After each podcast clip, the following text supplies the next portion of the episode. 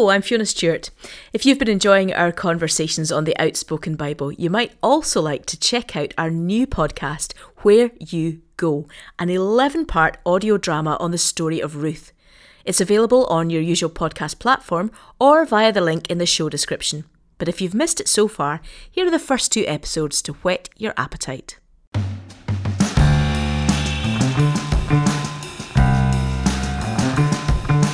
Where You Go. Episode 1.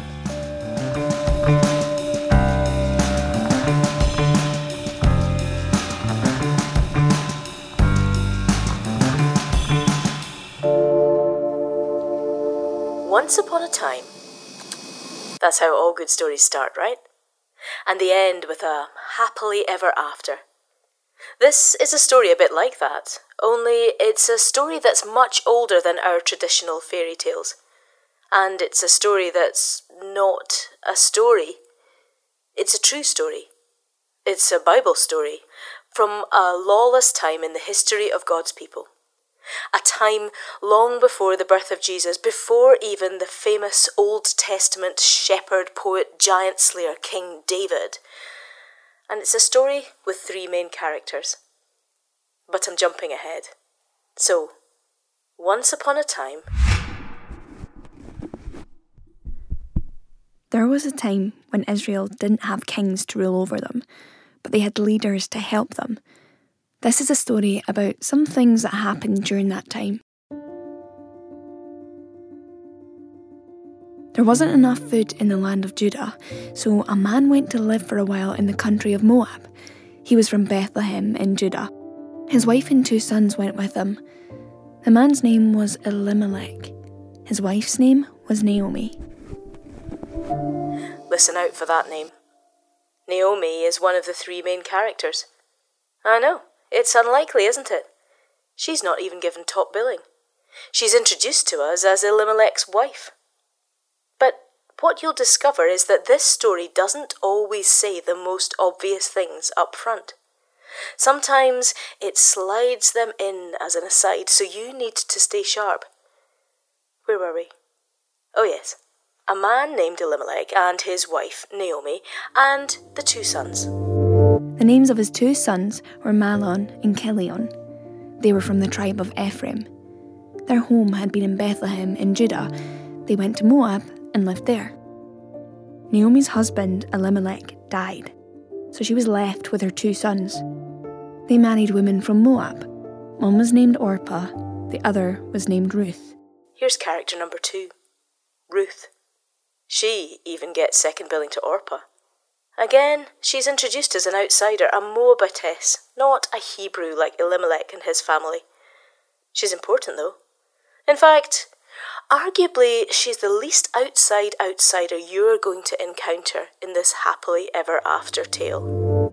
Naomi's family lived in Moab for about 10 years. Then Mahlon and Kilion also died. So Naomi was left without her sons and her husband. It's not a promising start. Here's Naomi. She's left her country of origin, a well-respected woman whose husband has decided to try to protect his family and himself. Escaping the famine and starting afresh in a new place may have seemed like a smart move, but abandoning their homeland has brought grief and sorrow. It's all gone wrong, and Naomi is in a bind. She can stick around in Moab, grieve the loss of her husband and sons, and try to make a new life for herself, but prospects for a foreign widow are not at all good in these times. But what other option is there? Go crawling back to Bethlehem and feel the pity of her friends and family. And what's she going to do with Orpah and Ruth? She probably thought about all this long and hard. We don't know how long for, but... While Naomi was in Moab, she heard that the Lord had helped his people.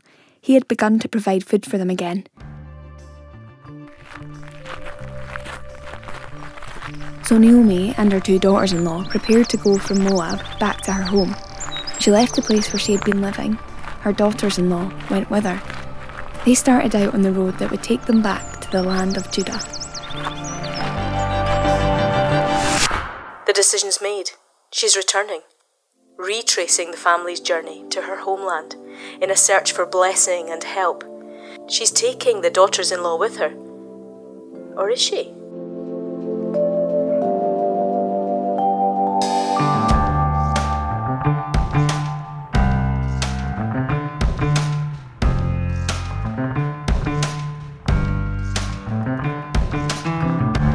I expect you're wondering what happened when Naomi got back to Bethlehem.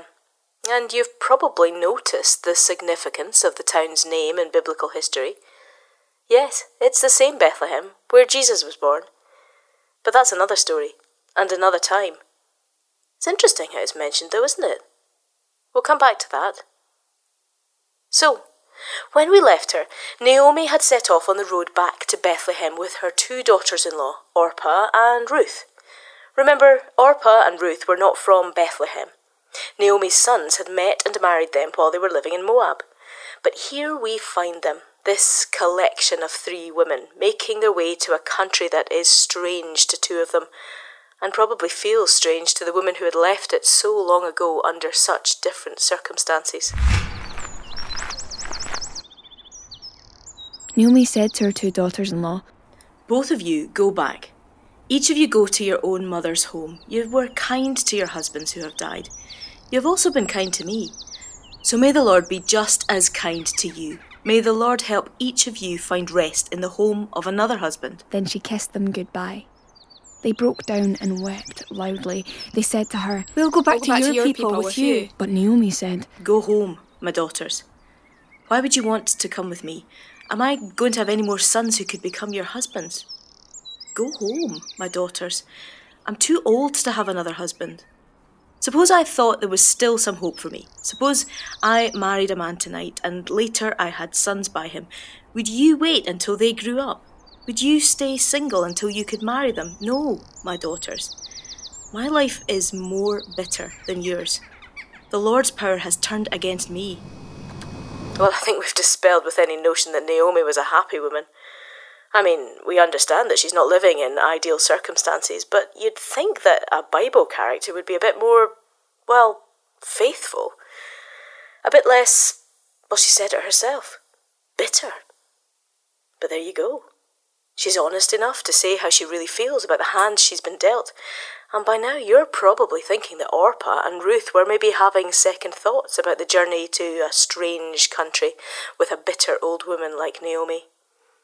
There's a lot of emotion about, and it's not over yet. When they heard that, they broke down and wept again.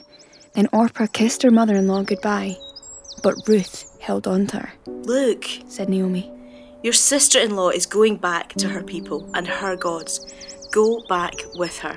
But Ruth replied, "Don't try to make me leave you and go back.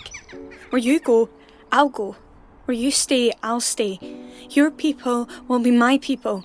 Your God will be my God. Where you die, I'll die, and there my body will be buried. I won't let even death separate you from me. If I do, may the Lord punish me greatly."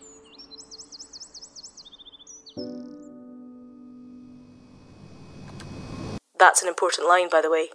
It's the tweetable quote. "Where you go, I'll go. Your people will be my people. Your God will be my God." It's a declaration of faith from Ruth, a promise to stick with Naomi, but also a conversion of sorts. Where you go, I'll go. Naomi realised that Ruth had made up her mind to go with her, so she stopped trying to make her go back. And that's where we leave them today. Physically, not a step closer to that happy ending, but emotionally and spiritually something has changed. Naomi is not going to face her people alone. She has Ruth, two of our three main characters. We haven't met the third yet. You didn't think it was Orpah, did you? No, we'll not hear from Orpah again. She made a different choice and returned to Moab. We've not met the third character yet. That's for tomorrow. Where You Go is a Bible 2020 production brought to you by the Scottish Bible Society.